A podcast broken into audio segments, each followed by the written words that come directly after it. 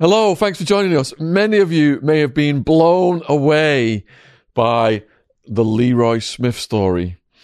And if you remember, if you if you did see that one, if you haven't seen it, links in the description box. But if you did see it, so Leroy tells the story of how he ended up incarcerated for over 20 years and he had shot two cops.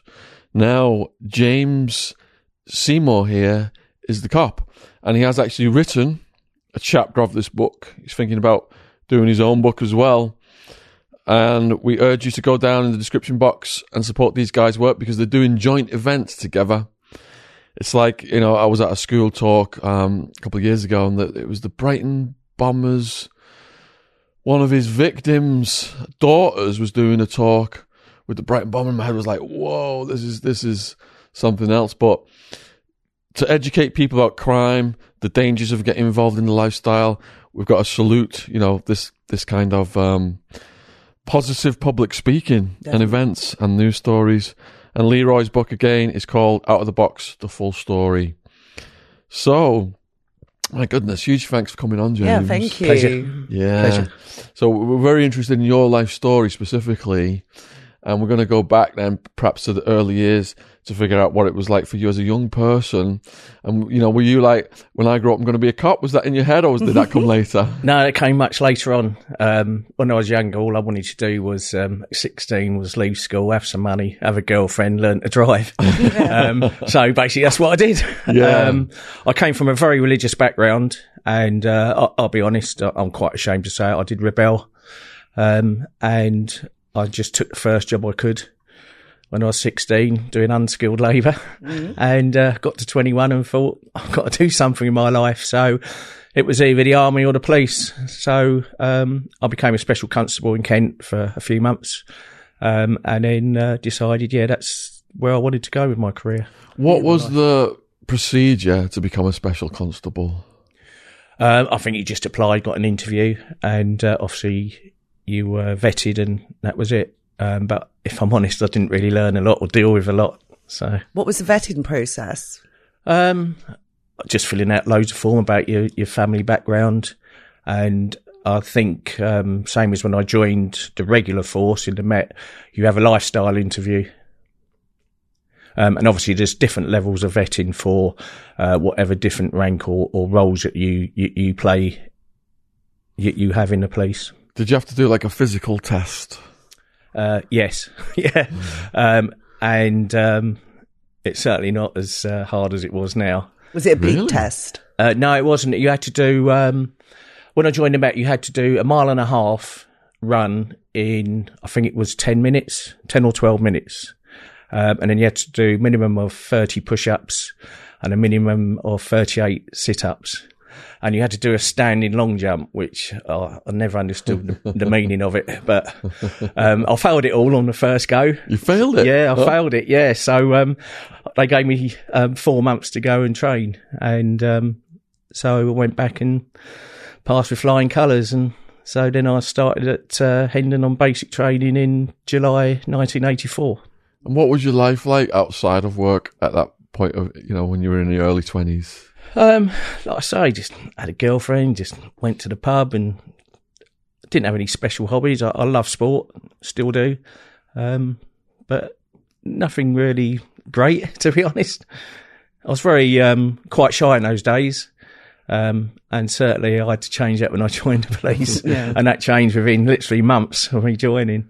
Really? So, what challenges were presented that forced you to come out of your shyness? Just basically because you've got to talk to the public you know, and in those days you spent a lot more time out on patrol on your own. So you didn't have an older, more experienced colleague to help you out. You had to work it out for yourself. So that um, was a, a, massive thing for me. So you were like in a patrol car, were you? No, basically you did a lot more foot patrol in those oh, days. Foot patrol? Yeah. Oh, absolutely. On your own? Yeah, yeah, yeah. Oh wow. Yeah. And so you just fresh in and you send you out on your own right away? You, you, not right away. You do what was called a street duties course for 10 weeks. So you had an older, uh, mature officer that would take you out and you go and deal with calls and just guide you in the right direction. Um, in all aspects of the job. And then after that 10 weeks, a lot of the time, yeah, you were out there fending for yourself. When you went out with that old experienced officer, what kind of uh, encounters were you having with the public? Was it Um, yeah, it was obviously doing some of it was for like traffic offences. Um, we went and dealt with calls. Um, uh, I dealt with my first suicide on those 10 weeks, Oh, what was that? um, which is in the book. Um, and that was, um, it's quite sad really. It was, um, a fellow who lived on his own, didn't have any friends or family, and he, um, went to Thornton Heath railway station and, um, put his head on the tracks and, um, obviously his head got severed and um, that's my first dead body I'd ever seen. And that made me grow up overnight. oh God. But it's one of those things that everybody's looking at you and you've got you've got to get on and deal with it.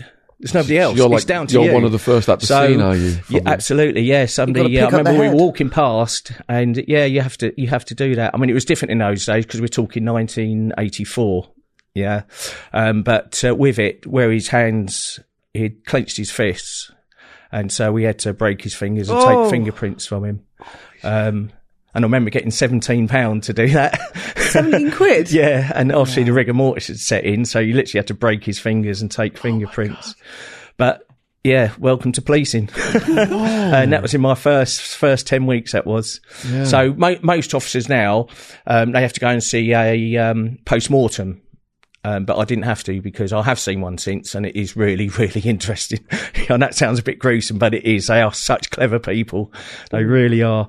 Um, and uh, so I didn't have to do that. But that was, um, yeah, one of my first bad experiences in policing. when Wow. when you are in a situation like that where you're breaking fingers and handling the head and stuff, do you have to have counselling after that?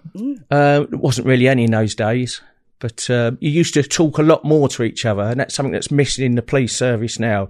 Is they people out on patrol now hardly see each other. You know, because canteens have been taken away. We used to have the control room where you'd all meet up at regular times. Um, and you talk about your experiences, and that would that would really help you. But there was counselling available. I, I don't know how good it was. I certainly didn't have any in those days. Yeah. So what was the next major challenge then? Um, I think um, major challenge. You mean what? As in Something Stuff I dealt with. psychologically that could have affected you. Something that like was a tricky situation. Maybe uh, you had to pursue a criminal and like, the um, criminal I got think away. ni- 1987. um, I dealt with um, a six-week-old baby that had been stabbed, Oh, my wow. um, God. and um, Oh, you know, obviously we tried to save him. Talk us through that one. and uh, ba- basically, mum was suffering from postnatal depression, Yeah. and um, she lived in a flat in Croydon that wasn't fit wasn't fit to live in, you know. Um, and um, obviously, things just got to her, and um, yeah, we got turned we turned up and tried to save this baby, but um, we didn't. Oh my god! and you just, um. Yeah, you just uh, you know you do your best and. Um, I mean, you we just try, feel like you, you feel like you've and- yeah yeah, basically yeah yeah so, um, that was 1987 so I had three years service then Oh wow. so but I mean that's that's quite freakish for those two things you know unfortunately in my career I've had a lot of stuff happen to me that um, a lot of officers might do 30 years and not experience Wow. Wow. yeah I can't believe what I'm hearing. That's uh, um, what's what, that's one of the most intense that's- things that's in- I've ever the heard. Baby I've stabbed. interviewed almost a thousand people, and that is just but um, yeah. Poor little thing. Yeah, absolutely. And you, you know what the thing with it, and you say, I've always wondered what happened to mum. You know, it's very easy That's to what- turn that around and say how question. bad that That was is. my But what, what question. happened to her, I don't know. You know, but clearly to do something like that, you're silly. You're seriously mentally disturbed, aren't you? Of course. We've got a, and not necessarily your fault. Mm. we've got a guest called Doctor Das, and he worked at Broadmoor, and he had it's- spe- people like that end up. Some of them end up with him, and one woman had murdered her brother's baby. Really? Yeah, Yeah. Yeah. she went into a psychosis. Yeah. But she, the family took her back and everything because they understood that you know she'd been through this, and uh, yeah, it was oh horrible situation. How yeah. do you deal with it? Mm. Yeah. All right. So after after that situation, then, um, are you thinking, like you just earlier said, you know, for some reason, many things have happened in your career trajectory because these things happened early on. Are you thinking, well, maybe this is the right career for me, or maybe Yeah. this isn't the right career for me? Are you rethinking your occupation, or No, I think I think because um, when I first joined, the first four years I joined, I was in what's called a section house. Yeah, so there was like about a hundred of us, single men and women, living in. You had your own like apartment in. Uh, I lived at Tooting, and um, it was just party, party, party. It was just great fun. Nice you know? So that side Indian. took you away from the, the sinister side of policing, if you like. Yeah. because it was coming from my background, it was a real eye opener for me, and I made the most of it. I'll be honest. So yeah, let's talk about your good times then. Well, you just um, basically you, we, everybody worked the same shift pattern, so depending didn't matter what uh, station you worked at, you all the same people would be off. So you'd go out and living in Tooting is easy to get the tube up uptown and Going to curry party, houses. party all night, yeah, Yeah. you Sure, know, or go down to Croydon, you know, Yeah. and um, it was just fun times. Real fun times, and I know I said you know about two horrendous things I dealt with, but a lot of stuff it was just it was just good fun, you know. And I'll be honest, going out there catching criminals was good fun. take us through catching your first criminal? What was the situation? What was the was it called Um, or I got called to Tesco's in Thornton Heath for um, it was um, it was um, a prostitute and her partner had uh, been doing what was called kiting checks in those days. So they were stealing checkbooks and signing them off, obviously, and buying goods that way. And uh, yeah, I didn't know what I was doing, but I had an older, experienced PC with me who, who helped me through it all. So that was my first arrest, and it's quite funny. You never forget your first arrest. Did they give chase? No, they didn't. No, no, no. A basic security guard had caught them, and they, it was all what we call given into custody. So they'd already been been captured by somebody. what was your first one where there was problems like they And a chase. Uh, the first one I had, I remember, was a um, a young lad was drink driving on his motorbike, and he couldn't really get on it, so he was drunk in charge, basically. And so I went to arrest him, and uh, he didn't like that. So we ended up having a bit of a bit of a fight, shall we put it that way? Yeah. And um, so I had to call for help with my colleagues and turn up, and uh, got a few scuffs out, you know, a few little cuts and bruises, but. I know it sounds a bit weird, but when you're early twenties, it's like it's a bit of fun. It's exciting, It's a isn't bit it? absolutely Yeah, yeah. spot on, you know. And um, it, it sounds wrong, but it is. of course, you know. yeah, yeah. And uh, and I remember when he sobered up, he was as nice as anything. Very And so many times, so many times you see that as a police officer, Yeah. where somebody absolutely shows a real hatred for you, but then afterwards, when they sober up or they come come off their high, they're Full as of nice as anything. yeah. Different people, you see it so many times. Yeah, yeah. Mm. So, did they train you in like any martial arts or restraints or anything like that? Um, yeah, you do. In those days, you didn't do as much as you do now. Now, officer safety is taken very, very seriously, Yeah. um, and that sort of came in about the time of our shooting, mid nineties. That's when it really started to come in. Um, but um, in those days, yeah, we did have some. I can't say how good it was, and the equipment wasn't so good. So you only had chain link handcuffs and a bolster with truncheon. Whereas Right. obviously now you're looking at taser, you're looking at rigid handcuffs, um, you know, friction lock batons, a lot more protection now than what, and body armor, which we never had. So, Talk about your first time with the baton that you used it. um, I remember it was, um, I want to get done here, aren't I?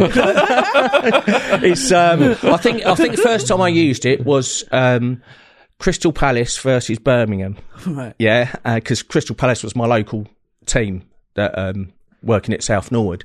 I remember um, they were saying it was going to be a party atmosphere. Well, it wasn't much of a party, I've got to say. And uh, the fans just went crazy and they were throwing seats at the police, ripping the seats up, throwing them at police. And then they spilt onto the pitch and it was all kicking off.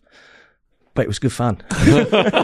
so obviously you've got to defend yourself, haven't you? Because both sets of fans want to have a, have a go at us. So it's a case of, um, you know, look after yourself. When there's that many people around you, Oh god. is it a bit of a head? Does it do something strange to your head? Because it, it could get out of control very easily, It- couldn't it? it 'Cause does, By, by virtue of numbers. You're always looking out for your colleagues, always covering your colleagues back, looking out for each other, making sure they don't get se- separated, things like that. Did anyone get hurt? I think a lot of people got hurt that day, public your and cops? police. Yeah, yeah, yeah. Did you get hurt in any situations like that? in in that one, no, no, no. But there were other ones you did get. Yeah, hurt. yeah, yeah, yeah. Um, got hit with missiles um, What? a couple of times. like bottles and stuff. Yeah, if, when um, I remember one of the worst times was. Um, do you remember the newspaper strike? The um, it was up at um, out east. I'm trying to think what it was now. Wapping, Um, whopping. Wapping, that's Wapping, it. Yeah. yeah, yeah. And I remember there's a line of us there, and this missiles. It's like it's a bit of a police saying, "Yeah, you couldn't see the sky for missiles," but it Yeah. was it was thick. And I remember a couple of us got hit, and a girl got hit with a bottle in the nose next to me. Oh, And um, yeah, it was just. Um, yeah, it wasn't nice. Um, Yeah, I got hit with a bottle at Notting Hill Carnival in 1987, um, but I couldn't show anything because I was going on an 18 to 30s holiday the next day. So I had to limp along with blood pouring out of my knee.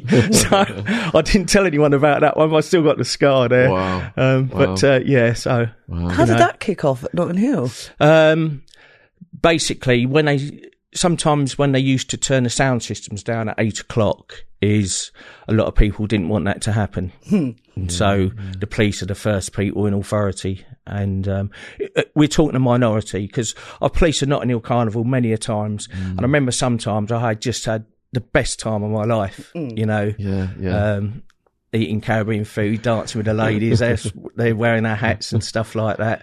But it's all it's all changed a lot now. yeah. So, what what position are you in at the police in these early years? Then, Just a, a constable on the emergency response teams. constable emergency response team. Yeah, and obviously you have to do what we call aid. So you have to go to football matches, Notting Hill Carnival, New Year's Eve, uh, police demonstrations. Uh, you know, some of it is really enjoyable, like Trooping the Colour. Fantastic. What's that? Trooping the Colour What at the that? Buckingham Palace. the royal family. Yeah, absolutely Oh. brilliant. Yeah, um, stuff like because it's a different side to policing because all the public want to be there. They're very pro royal, aren't they? And so they tend to be very pro police, you know, and um, you d- you don't really get any aggravation, um, and it's um, just just nice times. Did Good you know any royal protection cops? Any royal protection cops? Do I know any? Yeah, yeah. Yeah, I train quite a few. Oh, you train them? Yeah, yeah. For- If they do driving courses, I train Oh, them. wow. Yeah, yeah. So. Yeah. What's that like? Um, same as you and I, It's just normal people. Yeah, Yeah. But obviously, they're trained in in different um, different ways of obviously in their case protection. Okay. So the people I trained, I trained all sorts of people from traffic officers to um, arms response officers to um, surveillance officers, all sorts. So, how many years were you responding to emergencies for? Uh, Twenty one years. Twenty-one years. Yeah. And what is the the definition of emergencies? What are included in that? Um, basically, that would be. It's not all 999 calls, but a lot of them are. So what I did, because I did the driving courses, so I did my pursuit driving and my advanced driving. So you would get um, the real emergency calls, the 999 calls, stuff that's happening now. So you've got to be there straight away. Whereas some of the other calls you deal with, uh, you might have to go and investigate a burglary or something, and that would be you wouldn't have to get there straight away. Um, so you'd have a mixture of both, but generally speaking, um, I was on what's called the area car at the time. So that's the, the fast, high performance and your pursuit trains. So, So, what was your first vehicle pursuit? That's what I was going to ask. um, it was, I was quite young at the time and I, I was the operator and I didn't know what to do. so my, um, my, um, driver talked me through it. And, uh, I remember we chased this vehicle and it went into cul-de-sac and they ran off and I was fairly fit then and I managed to get them. So Did you? sto- Did you? stolen car. Yeah. Yeah. Yeah. So, You just legged it um, after them. yeah, yeah, yeah. They're was, um, jumping up walls and stuff. Hedge no, it wasn't. I think they went in a cul-de-sac and they sort of, you know, trapped themselves really. So Oh, that was an easy one. yeah. Have you yeah. jumped over any hedges? Yeah, have done before. Yeah, yeah, Like you see in them. sometimes. Yeah, yeah. If you get like suspects in gardens and that, and uh, it's quite, it's quite, it's quite strange because I think most police officers have done it. Is you've got to climb over a fence, but you haven't climbed over it. You've gone through it. You know, so of course we have to report it as damage to people's property, and obviously they got compensated. But um, yeah, it does does happen sometimes. Or you think something's secure, or another thing, you might jump over a wall or something, and not realise how how deep the drop is the other side, and because you don't always know what you're going into. Oh, there's a Um, dog there. cool. Yeah, absolutely. Has that happened? Absolutely, yes, yeah. Sometimes you think, no, I'm not going in that, that garden or whatever. You Yeah. know, but um, yeah. So yeah, it's it's it is for me. It was exciting. Hmm. It was fun. It was exciting. It was stressful at times, but I think they outweigh each other. And the um, the um, the friendship you build up with your colleagues and that is just you know you're looking out for each other. I think it's lacking nowadays. I really do in society. Yeah, not just the police, but there, yeah, you really looked out for each other. So you've talked about two fatalities then so far. What was the next fatality that you encountered? Um, I can't remember what the next one was. Um, in, in chronological order, I can't really remember. Um, I, I remember I dealt with. I think it's in the book about a Rastafarian drug dealer that I tried to save in South Norwood. Uh, who'd been obviously owed somebody some money and had slashed him across the stomach with a machete, and obviously all his um, intestines are hanging out. And um, myself and a colleague, again, I tried to keep everything in his body, Yeah. but uh, he was um, he was clearly dying when we got there. But he, his mum and his sister were there, and you've got to do your bit. You've got to try for these people. And I remember at the end they they weren't very pro police, but at the end they were so grateful to me and my colleague for trying to save him Yeah. and um, th- that says it all to me. Um, so that was just before I went to Brixton because there, in those days, every five or six years, you got transferred. Um, so you didn't get over familiarised with each other, which might lead to corruption, stuff like that. So um, I got sent to Brixton after that. Uh, what was Brixton like? um, yeah, lively. Yeah. There's a lot going on in a very small area. And in those days, every single shift, you'd have a, an armed call. right. You know, we had an armed response vehicle just posted to Brixton in those days, um, but obviously they might get called away somewhere else. And um, yeah, it was a lot happening in a much smaller area, and the drug dealing was just so open on the streets. Um, Loughborough Junction, um, obviously um, Railton Road, Atlantic Road, uh, Landor Road. It was just open. You could get anything you wanted there, any time of the day. Um, So did you work with like the undercovers? I didn't know. We used to do some work with them, um, like if they were doing a raid, uh, we'd work together. We might have to go in in plain clothes and help them out if we were on a on a uh, shift, a spare shift. Yeah, because we used to have five shifts and one was spare. Right. So then you might help out doing stuff like that, which we did quite regularly, um, which was quite good fun. But the results weren't brilliant. What sort of sense? in a- as in actually because a lot of the dealers didn't have the drugs on them. You know, they take you elsewhere to get them. They'll have a stash hidden around the corner somewhere, um, um, or they'd have somebody else delivering the drugs for them. Push bike example, you know, and we're talking teenagers Yeah, of course. you know. So, uh, yeah, it was uh, that was an eye opener for me. Was the openness of it all. Whereas there was a lot of dealing going on in in places like South Norwood and Croydon, but it was most of it was behind closed doors, so you didn't physically see it there. And the prostitutes as well, you know, Brixton Hill and that. It was it was just so open. What about gun crime in Brixton? Yeah, as I said, every every shift you get an armed call. An armed call every An armed How would shift. that every, and you look at an area that's probably two miles square. You know, and some of it you just you just you just went just as a normal Bobby. So what is an armed call? Does that mean like someone's reporting a gun, someone's reporting gunfire, Um, um, there's a could- gunman lurking? yeah, it could be could be anything. Um, it could be anything from um, shots fired. Um, it's quite f- strange actually because coming on to that is I remember going to a call um, that was shots had been fired through a window. Yeah, little did I know it was Leroy Smith who had done it. Yeah, Okay. Um, and um, I, I think I- it's in in the book. Yeah, it's amazing, isn't it? And now we've talked about it since together. Um, so yeah, something like that. Somebody might have been in possession of a gun. Somebody might have been threatened with a gun. Um, So does that require like a tactical response unit? yeah, yeah, it does now. In those days, yes, it was just sort of like the beginning of the armed response unit. Whereas now, it's um, yeah, it's it's it's um, How would you kit up back then then? well, you literally just had your your truncheon and your and your handcuffs. No body No armour. bulletproof vest or anything. No, no, not in those On a- days. on a that started report to of a come out. gunman? Yeah, no, it didn't. no, there was some available, but it's um, it was um, it wasn't an open thing that everybody had it. You had some in the cars that you could put on if you went to a call, but it wasn't. Not everybody had them in their cars. Oh, you know, but I mean, we're talking uh, early nineties. So we're talking a long time ago. I mean, now the armed response vehicles, they are phenomenal. out, The equipment yeah. they've Yeah. got and their tactics, phenomenal, fantastic people. But didn't you feel vulnerable going out without? Absolutely. I was going to say. Absolutely. Yeah, did you you did. voice? Did you voice that to your colleagues? Yeah, oh, everybody knew, and it's um, it's one of those things that you, and I do accept that police officers shouldn't expect to get assaulted, but you've got to be real. If you go out there in those environments, something is going to happen to you. It's just a case of how severe.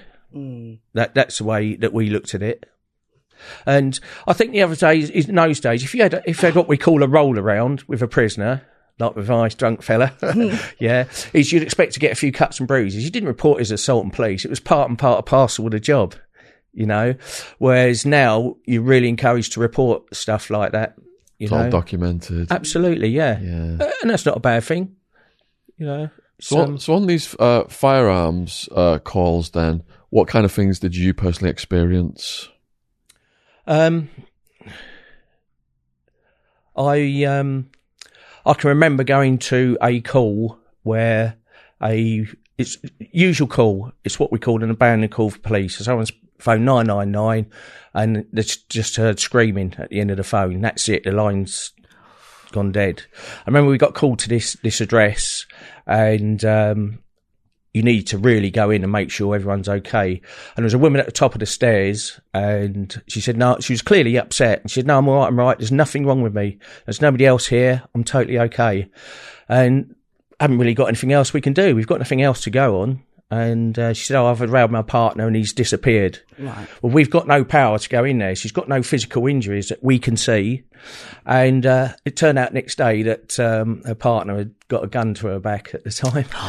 yeah. And um, we didn't know that at the time. So we gone in. That could have been Was she okay? different. Yeah, she, I think she was. Yeah. Okay. Um, I mean, a lot of this stuff, a lot of people, in certainly in those days, they didn't follow it up.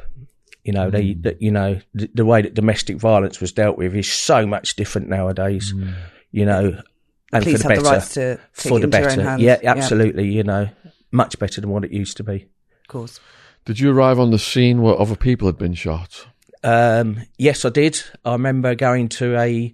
We was in the canteen, uh, and uh, a um, sounds of um, someone had been shot in Brixton Academy, right opposite. Um, it'd been a big reggae party or something, and by the time we got there, all the evidence had been discarded and gone, and um, yeah, somebody had been been shot dead there. Oh, wow. So Shot dead. yeah, Grief. yeah. So, what other challenges were there in Brixton for you? Um, obviously, because of the 1981 riots, there was a lot of deep feeling, um, and I would say sometimes almost hatred towards the police. But I'm not saying it's necessarily a one-sided thing. Yeah, okay. It takes two, doesn't it? You know, and I'm glad to say we've really moved on a long, long way from those days. So sometimes if you stop somebody in the street, you might get surrounded. You know, um, and obviously now it's different. People's everyone's out. As soon as you stop somebody, the mobile phones are out, and it, it, it, it's it's not not easy for the officers. It's not easy. You know, in our day, uh, it wasn't easy, but it was different. Yeah, we interviewed Peter Bleksley. He said the same thing. Yeah, He was in Brixton. yeah. yeah. Did you ever? Were you ever working alongside him? I, I know the name, Yeah. but I, I've not actually worked with him. Okay.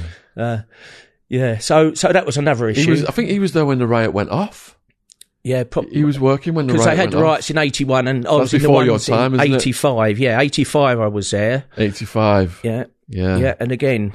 Uh, where I was, there was somebody called Leroy Smith on the other side throwing stuff at us, and it's amazing how you how you meet up later on in life and got these stories. Is you know, Definitely. it, it's amazing. Our story is is just amazing, absolutely amazing. Did you have to respond to any riot situations? as in straight away, no. This generally it was. Um, oh, in fact, yeah, the eighty-five one. We went up from South Norwood, a load of us. Um, they're just calling for reinforcements. And what happened there? We got deployed, and um, I can still remember it. Is that I was deployed on this shield unit, and we used to have um, uh, three shield, long shields and. F- Three officers and two at the back. I remember being on the outside shield, so you're a little bit exposed on the outside. And the middle guy was an ex-marine, ex-Falklands marine, and uh, he said, "Do you want to spot places, son?" And I said, "No, no, I'll stay here." And he said to me, um, "I was in the Falklands. He's gone, and I'm more scared now." Amazing. Yeah. And What did uh, it look like but on the it was, we didn't actually get. We, we had a few missiles thrown at us on, on that occasion where, where I was, um, but I can't say it was really horrendous. It's the thought of what might happen, Yeah. not what actually is happening at the time. You know, Yeah. So it didn't get that bad. not where I was. I know some officers Because people did. died, didn't they, in that? Um, I'm I'm not sure. I think 81 they did. Oh, 81 was it? 85. Okay. I, I, I, I don't know. I don't know. Yeah. It's a long What- time ago. Yeah. What What were the hurriest situations for you then over your entire career? Um, I think um, I got commended ten times for bravery, which is quite a lot. wow. What's the Um, first one then? Yeah. The first, one, the the first one's really interesting. I was in South Norwood, and um, my operator, it was her. It was her. I was driving the emergency response vehicle, the, the area car, and it was her birthday. So we was it went into Lowiscombe Road in Croydon to get some um, cakes for the troops. yeah, and uh, this uh, man walked out of a jeweler shop. It was middle of summer, and he's got an overcoat on. He's got gloves on. And he's got like one of these metal camera cases, and he sees us, and the body language is just no, I don't like this, and he he uh, just runs off. So we go after him, and he jumps on a um, uh, a bus. So we jump on, and as we get to him, he just pulls out a massive knife, which we managed to grab hold of his arm, have a big fight with him, and uh, transpired he'd um, tied up all the staff and stolen sixteen thousand pound worth of jewellery in, in those days. So it was a nice, nice little job, but Oh my god! you know, if the timing had been a couple of seconds later, I might not be here. You know, um, so that was the first one I had. What was the second one? Um, I'm trying to think what the second one was now. Um, I oh, I went to um, I went to a call in Brixton in a block of flats where abandoned call sound of disturbance. That's all it was. And I was with my colleague, and I thought he was behind me, and I see this door open and a woman crying. So I go in. Next thing is the door slammed behind me, and I've got a carving knife to my throat Oh. and it's like um, this man is just high on crack. I'll never forget his eyes, never. And he said, I can either jump out the 13th floor or I can be stabbed. They made me take my kit belt off because then we had the kit belts. So that's when he just come in. And uh, so I ch- and my colleague was had been locked outside, so he couldn't get in. But luckily, the girl that had um, called us, she'd managed to crawl to the front door and open it so the um, the rest of my team could get in. And I remember just trying to talk sense into this bloke, and um, in the end, he got got arrested. And um, How did was- you get the knife off? basically, when the troops turned up, I just just grabbed him. What, He had two something? knives, two carving knives that he put in a cross in front of me. He goes, pick your knife. Yeah. And his, his eyes just, yeah. what So was, that- what that was another going What was going through your head? Just got to talk to him. What, what do you do? Just got to talk to him. What were you saying? So, um, just, you know, what's it all about, you know, I, I, I've married issues at home and all that, you know, it's not just you. I, it happens to all of us. I'm the same as anyone else. I just wear a uniform. I just do a job. And, um, Were you calm? yeah, yeah, you got to be. Yeah, because if, you if you show any, um, you, you've got to be calm or try and be calm. You're not inside, but outside you've got to try and show it so it doesn't uh, provoke the situation.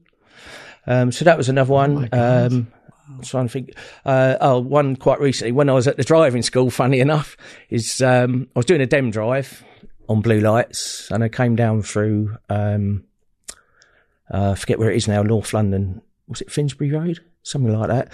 And I see a um, security van parked up with hazard lights on.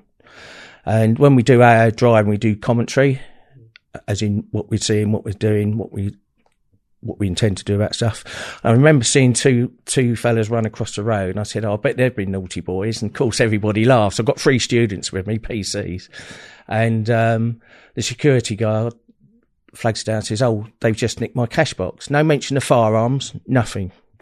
So, um, members of the public are pointing down this side road, and um, I drive into the side road, and this Golf GTI makes off. Well, I'm a bit old, so it's like, right, I'm having you. Yeah, okay. So we give chase, and um, we give chase, and um, we haven't got. We we did have equipment in those days, but it's in the boot of the car because we're training. Yeah, and you didn't think about coming across something like this. anyway, they go into a cul-de-sac and they get out and they run off. And as they're running off, one of them from about 25 yards just pulls a handgun out, fires two shots at us under his left armpit. Where they went, I don't know. I don't need to know. And again, we uh, had a massive fight with one of them because they separated.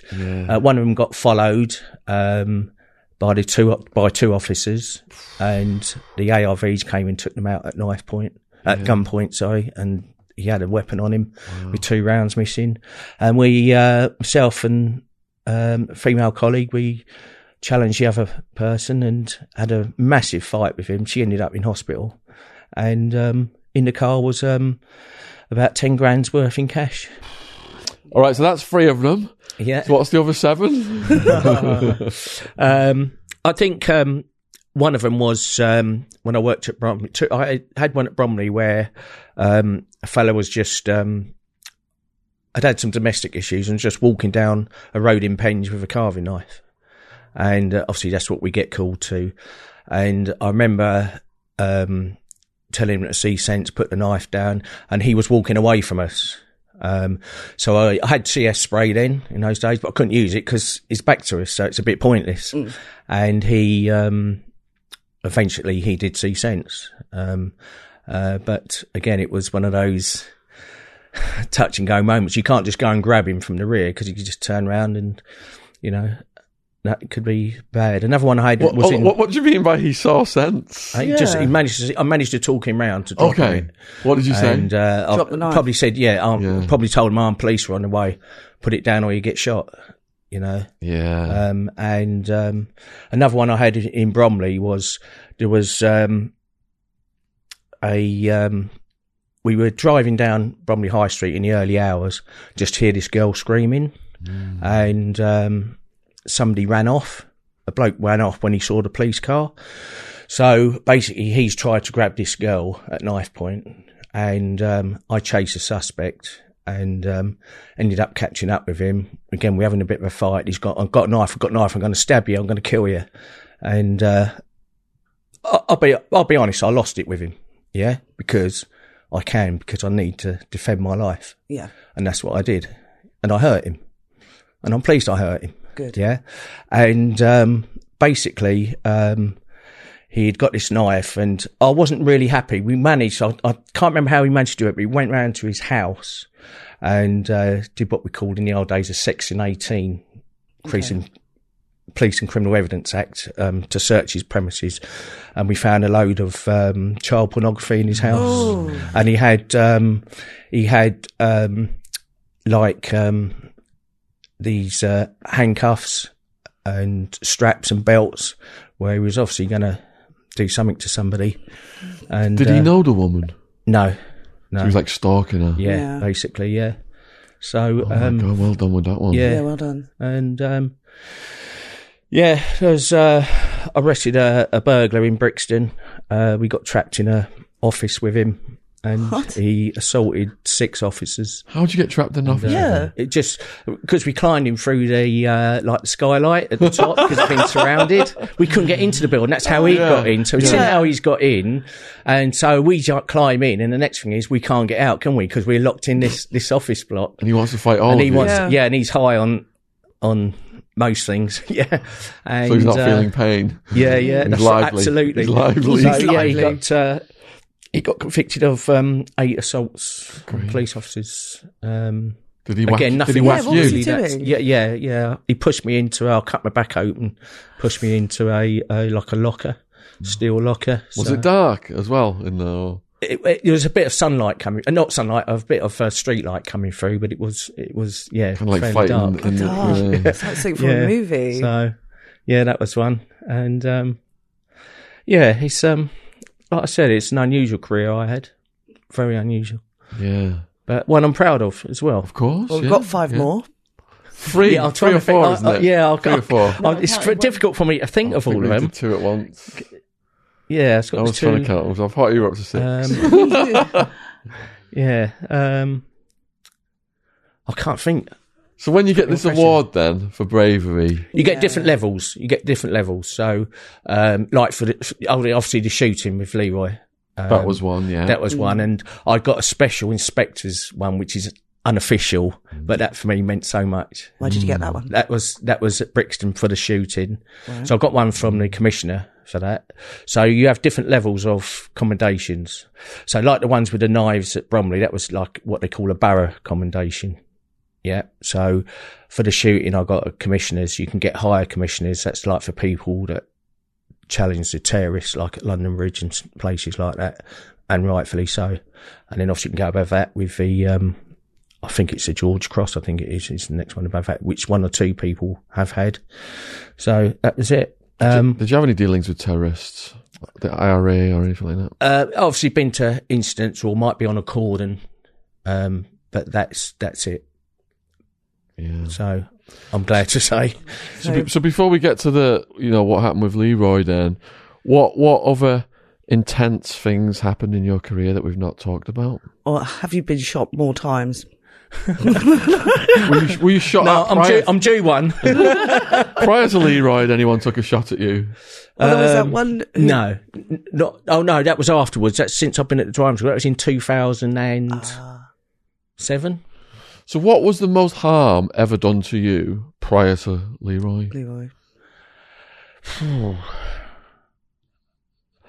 I, I, I have been assaulted a couple of times, but only probably actual bodily harm. You know, black eye, something like that. That guy. something like that. Yeah, but not uh, not anything really, really severe. Were they like drunken people? Or? Yeah, basically. Yeah, yeah.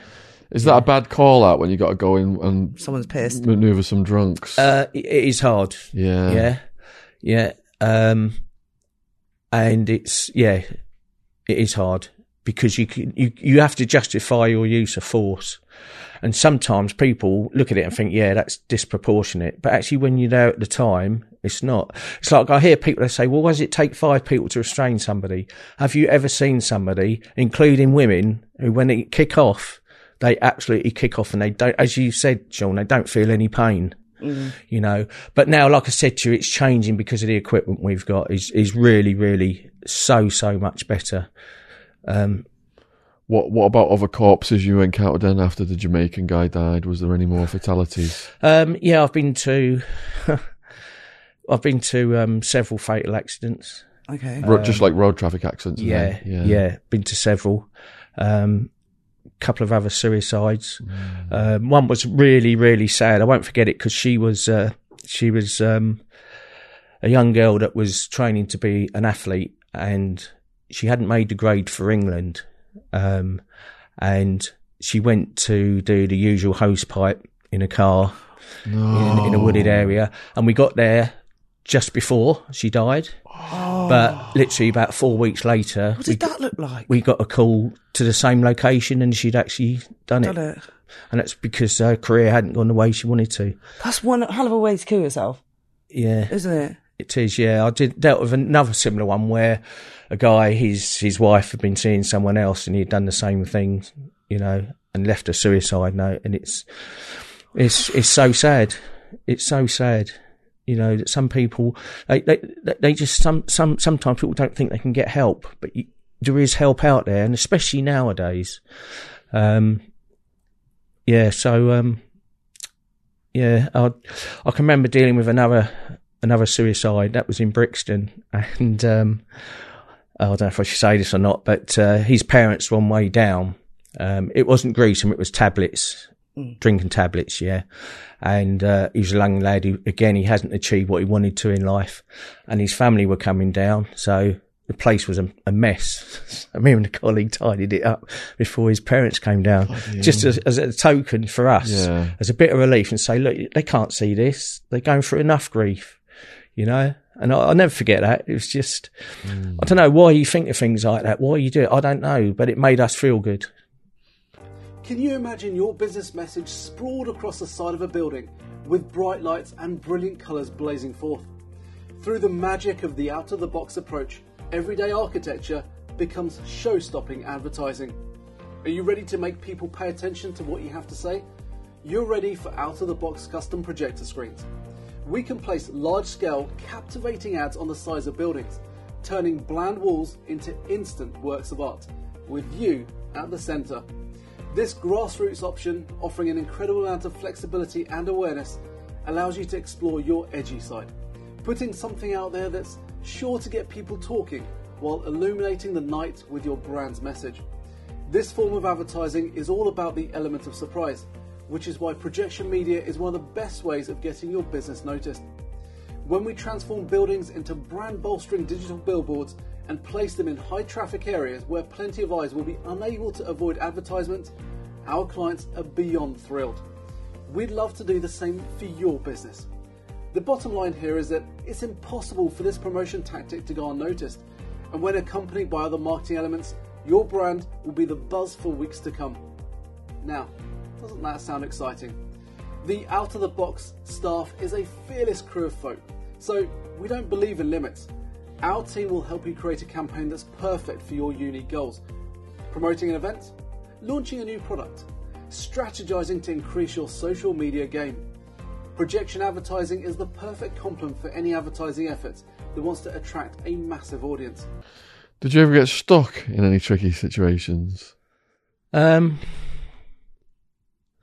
oh, not, oh, uh, oh, not really. Only the one I said to you, where the um, in the flats with f- fella with a knife. Yeah. Um, that that that was where I'd say, yeah, I got stuck.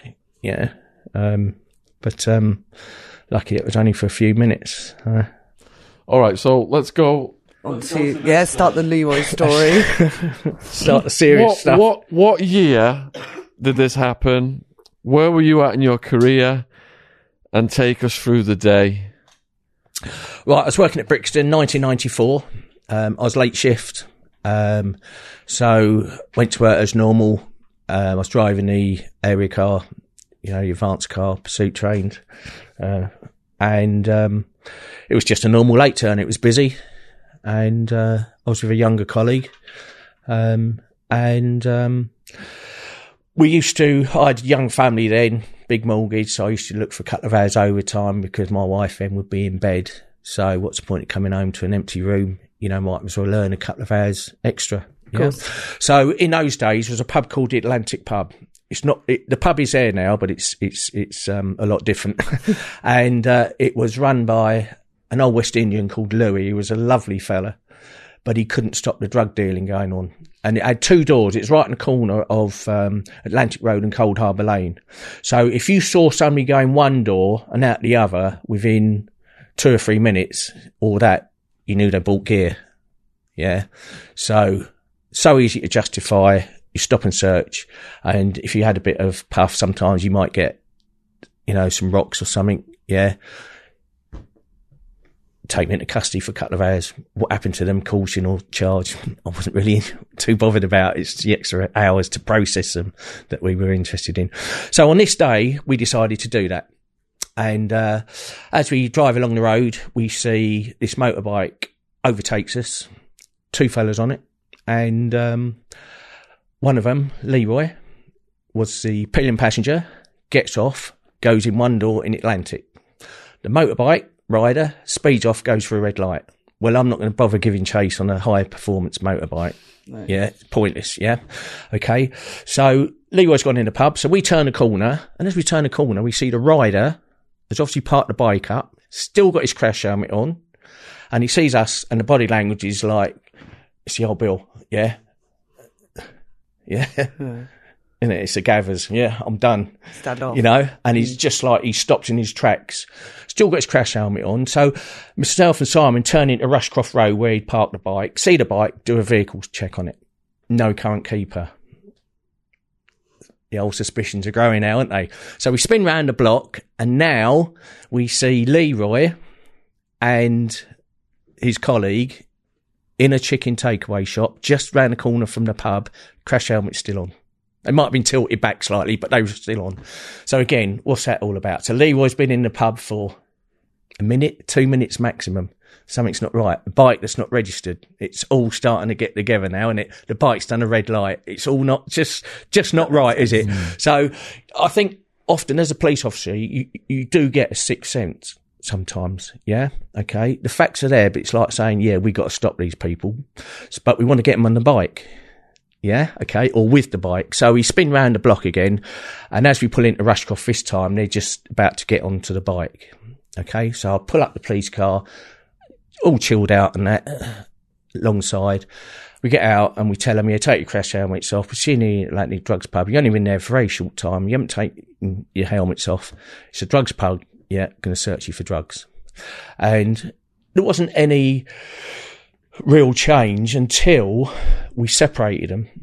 Yeah, so um, I go to search the rider, okay, and my colleague goes to, to search Leroy. So we separate him, textbook stop, back to back, so they can't converse with each other. And my guy drops something on the floor, and I think that's that- that's rocks. Yeah. So I'll go to push him against the wall so I can secure the evidence. Yeah. And out my peripheral vision, I see Leroy struggling with my colleague. My colleague is quite a bit bigger than Leroy because there's not a lot to him, is there? Yeah. And he's nearly got the better of him. And then literally, um, literally just before I touched, my, pushed my bloke against the wall, the atmosphere just changed. Can't say what it was. It changed. Yeah. Something is seriously not right now. Seriously not right. We've gone over that line. We've gone too far. You can't go back now. You can't go back. Yeah. And the atmosphere just changed. And then I just see Leroy pull a handgun out, hits my colleague in his thigh, goes off, breaks his leg. Ooh. Okay.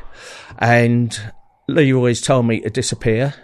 Um, and that's when things slow down, slow motion. Yeah. This isn't really happening. Yeah. This is a nightmare. The alarm's going to go off in a minute, but it is happening. Yeah. And it's like, it's almost like, I don't know if you ever had an accident, but you almost see it happening before it happens. And there's nothing you can, it's that sort of thing, but intensified by a hundred times. That's the way I describe it. And I literally, Leroy tells me to do one. In other words, obviously. and I literally turn round. What do you do? You've got an injured colleague screaming in pain. Yeah. I've got nothing to protect myself. I am totally, totally helpless. Helpless. I've got nothing. And, uh, you know, you're going to get hit. It's just how and where. So Leroy fires another shot. Uh, just as I turned round, it hit me in my back about a centimetre from my spine, goes across the top of the kidney and just rips, rips me side out. Um, so Can you describe the pain? f- for me, the mental pain was worse than the physical pain at the time. But yeah, it is. It's like I'd say somebody's got a red hot needle and just pushed it through your body. That's how I'd describe it. And Have, Obviously have, you- have a quick drink and a quick, quick dab. the adrenaline. Yeah.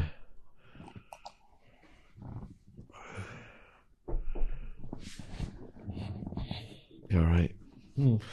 God, it's um. I can't believe you. You're lucky to be alive, aren't Yeah. you? Yeah. Yeah. Well, that, that brings me on to other stuff. Yeah. You, you, that's why you got to make the most of life, isn't it? Yeah. Totally. Got a party, party, party. All right. So, you, so you were saying that it was like a red hot Needle push through your body. pushing through your and body. um, I managed to uh, dive down in the road because this all happened on the pavement and get some protection. So um, I remember calling out for help on the radio, and um, was that the first time you'd called for help on, in it this was yeah, situation? yeah, yeah, yeah. There's no other reason to because obviously when it started, when Leroy was struggling with um, my colleague, my first intention was to go and help him, you know. But and that's when Leroy just told me to disappear. Um, so I lay down in the road, and then I could just feel the blood flowing out of my exit wound. So um, training kicks in. I, I've got a back injury. I've got, to- I've got to look after myself. Where was I've the got exit to. wound? The exit room was just around the side. So, um, I put three fingers into my exit wound. Into Oh, it. Yeah, into That's how it you stop to it. stop the bleeding. Not on top of it. It, basically in it. Oh. Yeah, and just squeezed and pushed as hard as I could. like- like Because uh, your then. training kicks in. It's survival. Yeah, basically that. like that. Yeah. So, so just pushed those in as hard as I What's could. it like putting your fingers Horrible. in your own body? Yeah, it is horrible, but it- survival, Raw survival, survival. kicks in. I've got to survive, and that's something I'd say to anybody if you if you're in a traumatic incident, is you've got to think survival. Did you You've not got to get think an item survival. of clothing, like to put an item of clothing over it? Did- Well, um, obviously in those days we used to wear what we called the woolly pulleys, the blue NATO jumpers. Yeah, so obviously that just been ripped away. So you just don't think. You just think I've got I've got to stop Get the something bleeding. on it fast. Yeah, absolutely. Yeah. So, so your first aid kicks in, and it's just that sign of positivity. Like my colleague had the same thing. I'm not dying here. I am not dying in this road. So you And get on the radio. and, and um, so I've done that, and obviously the troops are on the way now. Then what's what's happened is is, and I didn't know this until I read Leroy's book. Yeah, is on the motorbike was an anti-theft device. So when you touch the bike, it won't start for about a minute or two minutes. And that's what had happened because Leroy and his colleague are shouting at each other. And I'm thinking, just disappear, just do one because I've called for help. The last thing I want is my colleagues turning up with a, with a gunman. And what it was is that Leroy's colleague wanted to run off and Leroy was screaming at him, telling him not to. So as I'm on the radio, Leroy fires a warning shot. Now, when he fired that shot, I can't see my colleague, and my colleague's gone quiet, and I just think he's just wasted him. Yeah. Okay. Little, I didn't know until afterwards that it was a warning shot in the air to his colleague, not to us, to his colleague. So eventually they got on a bike and they've disappeared, and then my colleagues have turned up. Um, and then we What got was going through your head as you're Yeah. waiting for them, and how long did it take? I, I can remember thinking, please, um, you know, um, please don't turn up now until they went. I didn't want them. I didn't We're want them to come in here. And I'm thinking, don't, I've called for help, but to I don't actually want you here at the moment. It's a real, real weird, weird feeling. And, um, but you're in a race against time as well. absolutely. And then the first, um, car that turned up was, it was a really nice friend of mine, a bloke called Floody. He, um, sadly, he got killed in a car accident uh, motorbike accident, sorry, a few years ago, but he nearly ran me over because I was in the road and we all had a lot of laughs and jokes about it. And, uh, he came up to me and he's gone, Oh, you're breathing. You're all right. And he went over to see my colleague and we had so, we had so many laughs about that. what was your blood you know. situation by this point? Um, And were you going faint? no, no, I wasn't. No, Adrenaline? No, no, adrenaline keeps you going. Yeah. And just that, that will, that successfully will kept the blood it. from coming it, out? It, it was still coming out. Was but it still leaking out? um, yeah, yeah. Were you, So- were you monitoring it while you're waiting for them? Um, just kept my hand on it. I think that's all I can do. At any point, know. did you think you were going to die?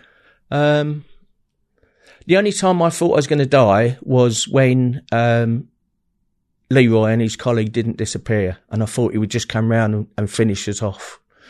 Okay, and that's one of the reasons why I did forgive Leroy because he could have done that. He had the time, he had the means, and he didn't do it. Did your life flash in front of you at that moment then? Yeah, absolutely. Yeah. How does I, that I feel? had two young young daughters, two and four at the time, and I just thought I might not see him again. But then I thought I've got to, I've got to see him, got to.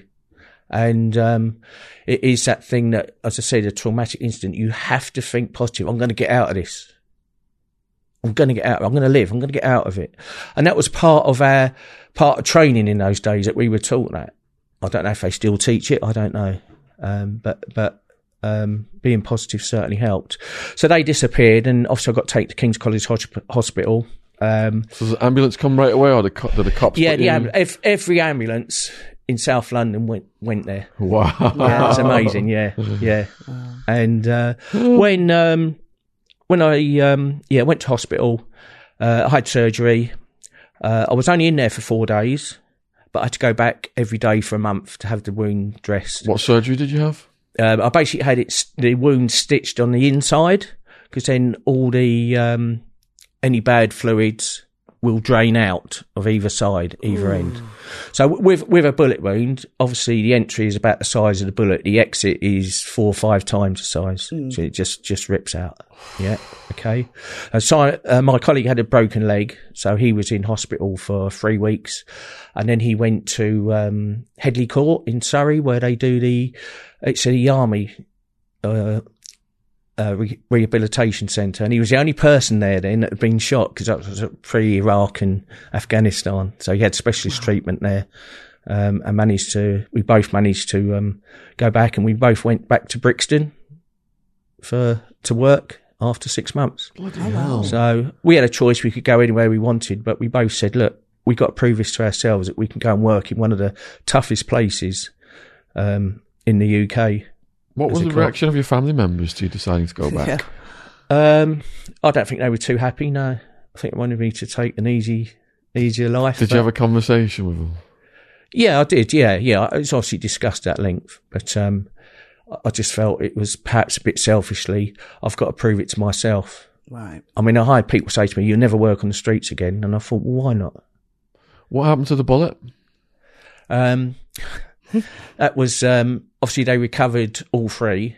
Um, I managed to get the bullet after the uh, after the trial, and I had a necklace made of it, but I lost it during a struggle with a prisoner a few years later. Oh. So Oh. it was a bit, uh, yeah, a bit of a shame, really. But um, yeah, so uh, yeah, So while all those ambulances are coming to you, I imagine there are mass police going after Leroy at this point, are there? Um, obviously because the bike wasn't registered. As it turned out, his uh, his colleague was being was under surveillance, and they'd lost him. And I think that's a good thing because the last thing you want to see is a surveillance officer, two uniformed colleagues getting shot, isn't it? Yeah. Um, so they knew who the bike was being ridden by. So obviously he went and got taken out that evening. Um, they found Leroy's prints on the back of the bike. Um, and uh, by then he'd gone to um, Holland and then obviously on to Connecticut from there When you say that Yeah. the bike had been taken out that evening, where did they find him at? at- at his home address. So did they, Yeah, swat, which was that, did they swat that then with the arm response? Or Yeah, yeah, yeah, yeah, yeah. So And how did how did the cops learn that Leroy was in Holland? they found his prints on the bike, and um, I didn't, they didn't know at the time he was in Holland. It- that came out A few weeks later. a few weeks later. So there's a search going on, thinking that he's still in London, Yeah. but he's evaded. Yeah, How long did he evade for? I think he was away for nearly a year. I think. Grief. Yeah. Was that frustrating to, for you to think that the culprit had not been apprehended? Hmm. Um, Perhaps he's No, got going to get away with yeah, this. it was frustrating, but I also understood, yeah, that these they're not going to hang about and stay in the in the UK. And when I found out about his background, that he was over the side from prison, that that made it more, yeah, why he wasn't caught there and then. So, So when you learned who it was, what went through your head? um, I, I was really pleased that he got extradited, obviously, and that he would um, face trial for for what he did to myself and my colleague. Um, sense of relief that yeah, finally he was in custody now, uh, because you always I know it wasn't personal, but you still thought. It, it, you know, you can easily find out where people live in life, and I'm just thinking, oh, what happens if he, you know, comes looking for me to do the job properly? Yeah, and I, I did think of that. Um, Did you discuss it with your other colleague who'd been shot? yeah, yeah, Yeah. yeah. What was his uh, morale like after the incident? Um, pretty much the same as as mine, really. You know, we discussed about getting back to work, about getting on with our lives, really, and not trying to make too much of it. You do, obviously, you know. Um, for me, um, I had a real sense of guilt that A could I have done more, and I know I couldn't, but you still doubt yourself. And the other thing for me is that my colleagues' injuries were far more serious than mine. Now I felt so guilt, so much guilt over that. Um, and he was a young lad, fit young lad, you know. Um, Did he lose a lot of blood? Because you can lose a lot of blood here, can't you? um, I think he did, yeah, yeah. But obviously the seriousness was in the breakage. So, um, yeah, so um, yeah, that that was a thing for me on it.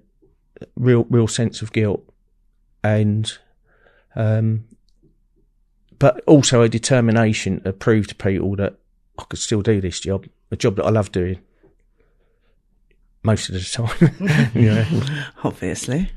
But And you, were you given any therapy after that incident? Yeah, I had uh, I had some counselling, and the counsellor I had, she was brilliant. Um, she had done a lot of the victims from the Zeebrugge disaster, the, the ship that sank. oh, okay. So she'd done a, dealt with a lot of victims of that, and she was really good. And w- w- you know, one of the things for me with counselling is you get people with a lot of qualifications, but they haven't got the life experience. You know, I, I can tell you all about PTSD because I know what it's like. Yeah, with somebody who hasn't suffered it, they haven't got that same knowledge of it. They might read books about it, they might be qualified in in dealing with it, but it's different. yes. How was your PTSD in those six months? Um, I, I think for me, it wasn't just a six months; it lasted for years because I had, as we discussed, a string of incidents. So if you heard a loud You know. noise, would it set you off? Yeah, it still does. To be honest, yeah, I don't like bonfire night. I'll be honest, I don't like it. Um, but I, um, but yeah, it's it, it was a accumulation, and that's the same with police officers. Um, before we went on air, I was saying about that most people in their lives suffer about ten lots of trauma. That's including family members dying, uh, which we sadly all go through.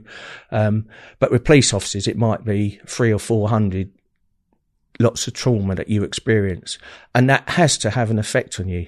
And some people don't actually show it, but for me, it was it was horrendous. It was horrible. And if if it's like I'm not, um, you know, if, if somebody says you they've got a serious illness, something like cancer, yeah, uh, which has affected all of all nearly everybody in some way, shape, or form, isn't it, in their lives, yeah, is you naturally sympathise with that person, you show them love, you show them care, you show them support.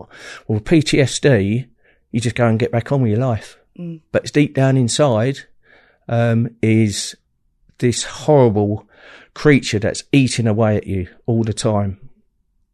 You know, um, yeah, re- really bad. And and you talk to people, and they don't always understand. You've got to have somebody who's a good listener.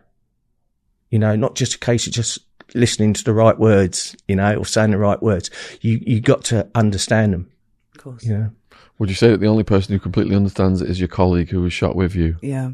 Um, no, I would say other people that have been through similar things. Yeah, sim- similar incidents. Yeah, and I've s- spoken to a lot over the years. So you go back to work after six months. Are they going to give you an easy position now because of what you've been through, or you you think right? I got to get right back to improve myself. Obviously, nowadays they wouldn't let you do that. You'd have to go back gradually. But in those days, I went back for four hours a day on the shift, and then I made it to six. And then by Christmas, I was doing eight, a full eight hours. And yeah. the situations arise that triggered you in a different way than you'd previously because of what you've been through. The yeah, PTSD. yeah, absolutely, yeah. But the way the way I look at it and the way I look at trauma is don't don't deal with what might have happened. Deal with what did happen, and learn to live with that. Because if we if we thought about what might happen, I wouldn't get my car and drive home now. No. Yeah. So what did happen? Yeah, I'm still here. My colleague's still here. Yeah, I still got my health. Centimetre away could have been a different story, but it wasn't meant to be. What was your 1st I'm lucky. What was your first major challenge when you got back? Um, I think really it was just a case of um, just having the confidence to deal with the public again and realising that uh, it's not all bad people that live here. And be surprised that when I went back to work, the amount of people that came out and spoke to me, like members of, of the black community especially. And I remember, and I put it in that book, I was in, um, in uh, Coldharbour Lane in a van one summer afternoon, and it was there's been something going on between the black community and the police, and, and you could tense the atmosphere that something is just the slightest thing could kick this off, you know. And I remember this uh, young lad, he must have been about 17, 18, had the old Jamaican string vest on, and he just walked up to the side of the van in front of hundreds of people and just gave me a nice cold can of ginger beer. And he just said, That's for you. I respect you, bro. And I said, What about my colleague? He said, oh, No, I don't know him. And walked off. and you know what? That meant so much to me. That meant so much to me. That, that lad doesn't know what he did, Yeah. what good he did for me in, in my life. You know, Really? and I had loads of other people come up to me and shake my hand, and you know, say really good to see you back. And uh, my colleague did the same as well. He had the same thing. It's really nice, really nice to see. Because sometimes in policing, you only see the bad side of life. You don't see the good side in people, and it is you. You can get sort of a bit one sided with your with your thought on stuff sometimes. So, what um, was the next dangerous situation you got in after that? Um, something I really learned from from this incident, and um, I still smile about it, is we was down in Rushcroft Road, the same road. I was with a, younger colleague again, and we saw a car parked up, and there was somebody leaning through the passenger window. And again, the way they looked at us was they're up to no good. That's that sixth sense coming through again. So we did a vehicle check like we did before. Hire car. Well, hire cars are used in crime, still are, aren't they? Yeah. Definitely. So my colleague said, "Oh, we've got to give him a tug. We- We've got to give him a tug and all that." And I've just gone, "We need some backup." There's three of them. There's two of us. And so we called up for some backup, and all units were busy. So he's gone, "No, we- we've got to tug him." I went, "No." And he accused me of losing my bottle. He went, "No, you lost it. You lost your bottle." I went, "I haven't." Something ain't right with that car. I'm telling you, something is not right with that. And uh, about half an hour later, that car was circulated that the passenger had been seen in possession of a firearm, of a handgun. Yeah. So, and he like he was really embarrassed. And um, brought back some it was just had that had I not been shot before, um, I probably would have ploughed straight into a stop. Whether he had the gun on him then, I don't know, but I probably think he probably did have, because gunmen don't normally go around without their guns, as I'm sure Leroy's told you.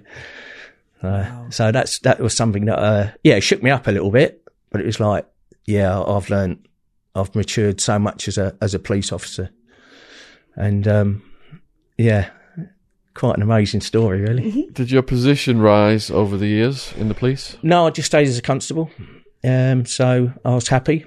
Um, and, um, yeah, uh, yeah, I just ch- stayed doing what I was doing. wow. Uh, What year did you officially retire then? uh, 2014. 2014. Yeah. And this happened in 1994. 1994. So 20 years Oh, of more policing since the incident. Oh my goodness.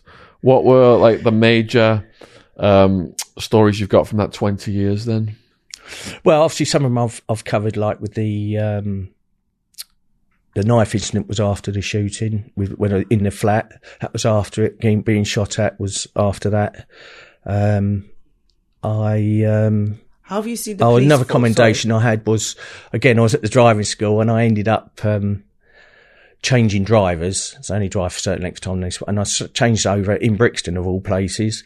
And uh, some fellow comes up and says, "Oh, that fellow's just robbed me," and uh, so. We thought, oh, okay, then will you go to Brixton Police Station and report it? We'll go- go after him. So we went after this bloke and um, had a big, big fight with him, shall I say? And he was in possession of a knife. And uh, yeah, so that was um, yeah.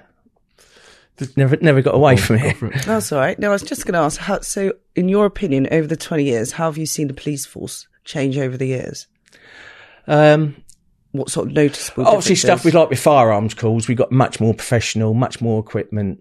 Um, we are, we we for for me, we're we're a lot more professional. right. um, investigation wise, um, everything, technology, everything has completely changed policing to what it was. You know, the officer safety side, for example, was really changed. Um, Oh yeah. yeah. Have the criminals had to adapt to that? And then, and then the one cop we had on said it was like an arms race. yeah. you guys Yeah. come up with a strategy to stop something, and then they and then they get put something, else. It's almost Yeah. like they're one step Cat and ahead of us sometimes, you know. Um, yeah, and obviously cybercrime now is a massive thing, isn't it? Yeah. So, um, yeah, they do. They're always looking at further ways of of of upskilling themselves, aren't they? What about the proliferation of drug gangs and knife crime? Um, obviously now it's all changed. Um, it's spread out a lot more with the county lines is a massive, massive issue for, for ev- the whole country. Um, yeah, massively so. I mean, I, I don't really get involved in that side of stuff much now, only through people that I might train and I talk to about their roles. So I don't really see a, a lot of that myself. Wow. So when you came to your retirement, then, um, you know, look looking back on everything you've been through, were you just like happy that you was alive and got got through all this? Yeah, I was. Yeah, yeah. I bet your family were relieved as well that you were retiring Um, I think so. Yeah, Uh, yeah, yeah. in one I think piece. so. So how old were you when you got chatting back with Leroy? Um, that was 2018. Um, I wrote it. I read his book and contacted the publisher. How did you find out about his book? Um, I had a victim support officer because when Leroy, Leroy got released, he was still on license, so he was still under a curfew, times and places, etc. So the um, victim support officer, uh, she kept in touch with me, let me know if he was abiding by what he should be, and uh, um, she said about his book. So I thought, well, I'll read it. Um, I never never hated Leroy because it wasn't personal. I was in the wrong place at the right time, or as I look at it, the right place at the right time. So a member of the public or another officer didn't get injured. That's the way I look at it. Yeah. Um, so I've tried to turn that negative, wrong place to the right place. So again, making a positive out of it. And, um, yeah, so I just wrote to, um, the publisher saying, look, tell Leroy if he is genuine about going straight and redeeming himself, then what better support, moral support to have than one of his victims? Wow. Very brave And- Um, there's a lot of distrust at first, but then all of a sudden we just What It was the first changed. direct communication you had with him? was an email from Leroy. Um, yeah, basically, what did it say? um, I- he can't believe it, and I think he was a little bit scared. Yeah, couldn't understand it at first why I wanted to do that. Um, but then we and we only sort of emailed once a month or something then, but then it just started to build up, and um, I didn't want to go public with it at first because I had um, I had some negativity over it, um, but a lot of positive as well. But I just wasn't ready to come out and um, you know do interviews etc. and stuff until I felt the time was right for me and I was happy with our relationship. Um, and it's just um, it just exploded really. Bonded over a bullet. Yeah, absolutely. Yeah, yeah. At what point did you meet Leroy for the first time? I met him uh, in 2018 at Charing Cross Station, um, and um, did that trigger your PTSD seeing his face? no, I didn't. It absolutely did the opposite for me. It? It made me feel really proud, really like a closure to it all. Ah, that's great. And I, I was, I was, I've always been a little bit intrigued as to why, as to Leroy's life, what made him go into crime. And chatting to him, reading his book, has been a real eye opener for me about life. And I tried to put myself in Leroy's shoes and think, if that had been me, what would I have done? And so I looked at it and I said to you earlier, didn't I, about he could have killed us both. Yeah. But he didn't. He shot to stop us and that's what he achieved. And I've discussed at length with Leroy about what he could have done. Is had we turned a corner and the police car, he could have just fired a shot. But it's that fight or flight syndrome. Until you're pushed into that corner, when we went to stop and search him, it was just like any other stop and search. But then when I got over that line, yeah, that was it. So, so I've looked at it from that point of view that his mum was murdered when he's two. He might not remember it that clearly, but you know something's gone wrong. And that's going to affect you for the rest of your life. He's looking out his, his front door, seeing teenagers walking around with 10 grand in their back pocket.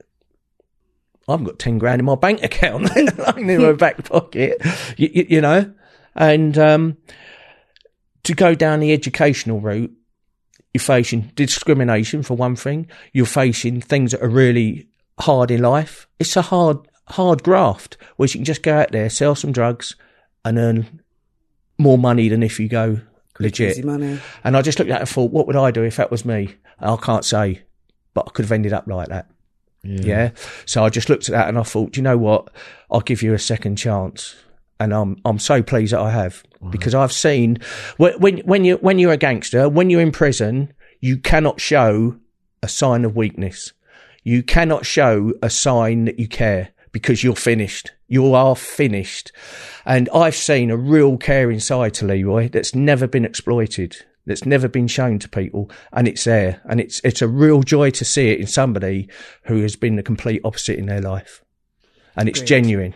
Um, so James, it's like you know to rise above not wanting to have like vengeance or hatred towards the person who shot you, could have killed you. That takes a real strong character. I spoke to a, a person recently who'd been shot, and he said to me, "Look, Sean, if I was, you know, in a room with a guy who shot me right now, I'd try and kill him. I can't get over it. I've tried and tried to get over it. I cannot get over it. I've got this hatred for the person. I want him dead. So, what has separated you from thinking like that? Um, it wasn't personal. Never hated him. And as I said, I was, the way I look at it, in the right place at the right time, was doing the job. And the danger of that happening to you, I was aware of when I signed the oath. Very, and I'm pleased to say it's still very, very rare. But, um, yeah, and I, I just, I try to look at it from Leroy's point of view, everything in his life. And, um, as I said, I, I don't know what I would have done if I'd been brought up in the same circumstances. And I, for me, maybe it's my upbringing that, you know, um, a- another thing for me was all the bad feelings and stuff. When I met Leroy, it was like close. Everything, it just went. It was just a real sense of peace. And I remember getting on the train home thinking, I can't believe I just done that. Yeah. Sometimes I still have to pinch myself and look at the book and think, I actually did that. Could you have done it? Could you forgive someone who shot you? It's hard to, to imagine, isn't it? So you've been through Uh, it. you- you- the other way I looked at it as well was he served 20 years out of a 25 year sentence. So most people, I would say, probably stand to be put right over this. Most people serve 50, 60%. So he served 80% as a cat A. Yeah. So I just look at that and I think you've served your time for the crime you did. And, and I didn't contact him before. Um, I just felt that, yeah, you've served your time. You deserved it. I'm not worried about those extra five years. That doesn't really bother me, you know? And I, I get so, um, I get a little bit fed up when I hear people say, yeah, they should throw the key away. Why? Look at his life. Yeah, he did have choices, but when we're young, we don't always make the right choice. And hindsight is a fantastic thing, isn't it? And, um, you know, as I said, I, I just uh, seen such a different side to him that's never, never come out before. Real story of forgiveness. When you met him for the first time, what were the first things that were said? And when you looked into his eyes, what, what did you feel? Um, I just felt that he was really genuine. He said, "Look, I'm really sorry for what I've done to you," and I just said, "We got to move on, Leroy. We've got to move on. What's the point of dwelling on something that happened 20 years ago? Just all that anger and that that pain. I'm here. I'm here to tell a story, and I'm telling one now. you know, and um, that's the way I see it. Let's make some good come out of this. You know, we, we, we you know a lot of police officers and police staff get accused of almost like being very prejudiced and not caring sometimes. But you know, when we see the old um, the tents around a murdered teenager, it hurts us. It really hurts us. But people don't see that. They think that yeah, we're just hardened to it. It's just another murder to us. No, it's not. It's not. Trust me, it hurts me when I see it now. And so we just look at it, and I just look at it and think, if we can just help one kid get out of knife crime, we've done our bit, and we have done that. And hopefully, there's going to be a lot more people. Um, will not just look at us, but at other people that have turned their lives around. How did you come to a decision to go public and work together?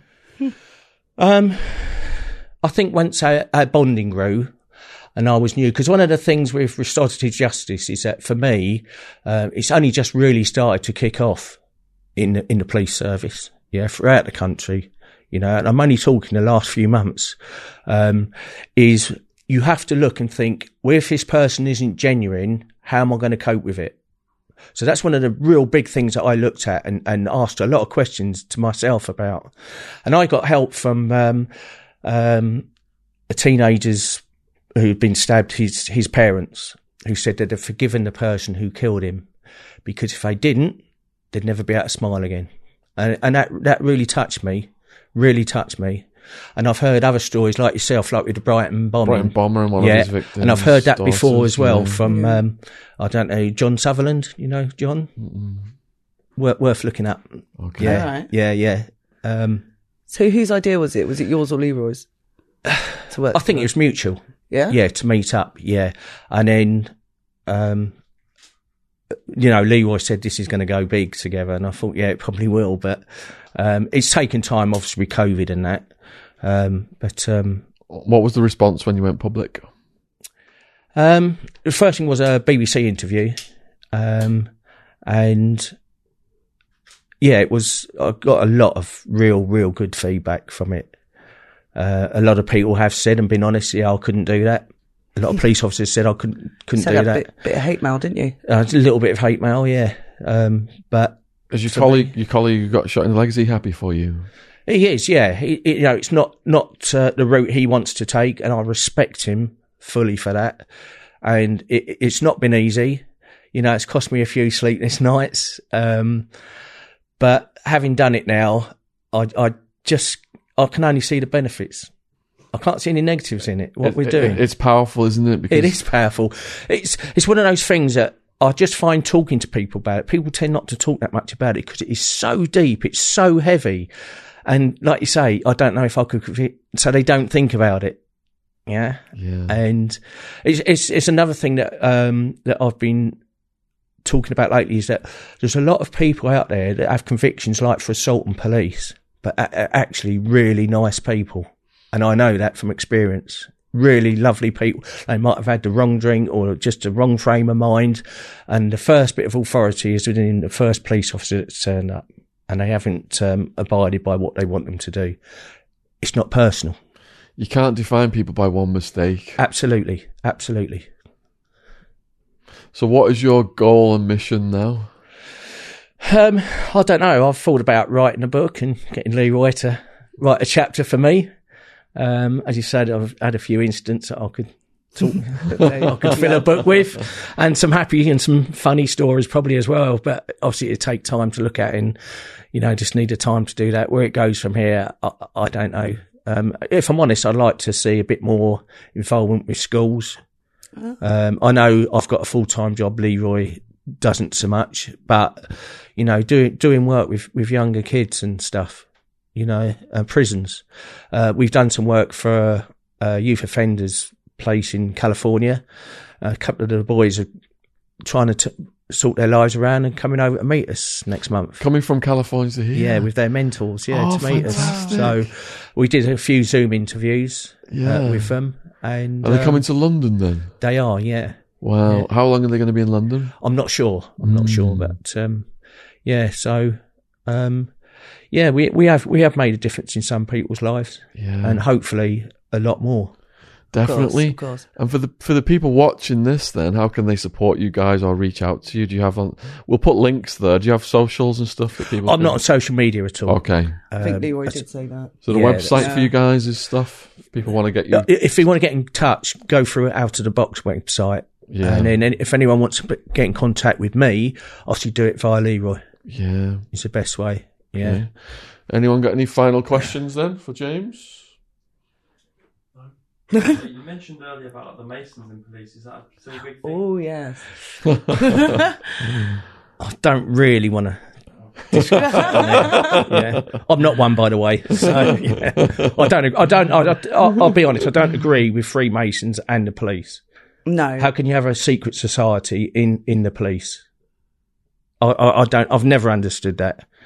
Yeah, I'll probably get the sack for saying that now, but so be it. Oh, James. Thank you. Yeah, we salute you. We salute your bravery. We salute your authenticity and the fact that you're on this mission now. You harnessing the power of your story to change people's minds and, and to deter people, especially young people from crime. And these kids that come from California, that's the deep end, those Yeah. gangbangers. Yeah, because um, yeah, I was in Arizona, so I know what about that It- culture. that- yeah, absolutely. Yeah, Yeah, so that's yeah. that's going to be fascinating how that turns out. But uh, yeah, so if you've watched this, please let us know what you think. If you want Leroy or James to do a speaking engagement, go to the Out of the Box website. We will have that down there. Um, and all of Jen's links down there. So please support what Jen's doing today. I was uh, wondering where her little string is to Je- Oh. Jeffro style, tie up the dungarees, you know, Beverly Hillbillies. Uh, right, well, thank you so Yeah, much. thanks, James. That was that was phenomenal. Yeah, cheers, man. Yeah, gives a hug. Yeah, cheers. Well done. Lovely Yeah. to meet you. Thank you so much. Right, pleasure.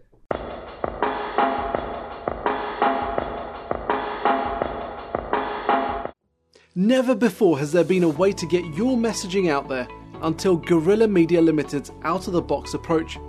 Our LED screens are a powerful advertising tool that will expose your brand message to the thousands of people walking and driving past the large 1 metre LED boards across London, or positioned in the back of cars. The bottom line is that you want to attract and influence and stand out.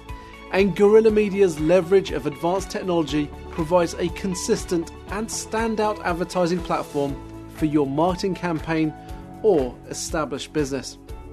Our digital billboards are positioned to take advantage of long dwell times, ensuring maximum exposure for your brand or company name. You can even maximize your messaging with 24 hour operation. Just imagine that. Your own LED billboard with excellent viewing, bringing in high traffic and additional sales. Or tailor your ad campaign with one minute ads played on repeat throughout a month for as little as £100. The bottom line is that Guerrilla Media's out of the box LED advertising screens get your message across better than ever before. Now, you can deliver eye catching messages or display your company name like no other regular sign ever could. With unrivaled clarity, our LED screens are extremely reliable and sustainable, allowing you to design your own content. Did you know that digital signage grabs 72% more attention than online ads? It's a tool that every industry, whether it's retail, hospitality, healthcare, technology, education, sports, or corporate environments, is adopting to communicate effectively with consumers. Digital signage has become a go to marketing solution for businesses. Our LED displays help your company make its presence felt in the competitive world of business, representing the perfect solution for all your marketing woes.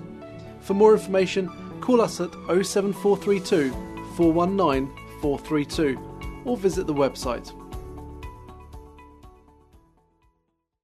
Here at Boomer and Jen, we offer a wide range of organic or recycled clothing.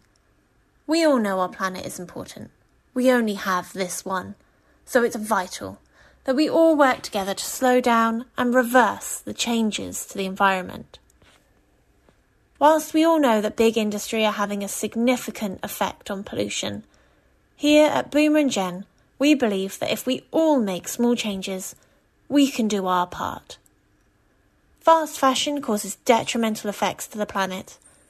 Not only is nearly 20% of global wastewater produced by the fast fashion industry, but there is a considerable amount of fast fashion ending up in landfill. So let's move away from fast fashion items that are only worn once or twice and start wearing extremely comfortable, durable, and environmentally friendly clothing and ethical jewellery. Boomer and Jen was founded in a quiet town in Devon in 2018. It is now gone from strength to strength as the world is becoming more aware of the current climate situation, helping our customers to buy sustainable, quality clothing. All of our products are fair trade and registered with the Global Organic Textiles Standard Association. Check us out on organiccottonclothing.co.uk.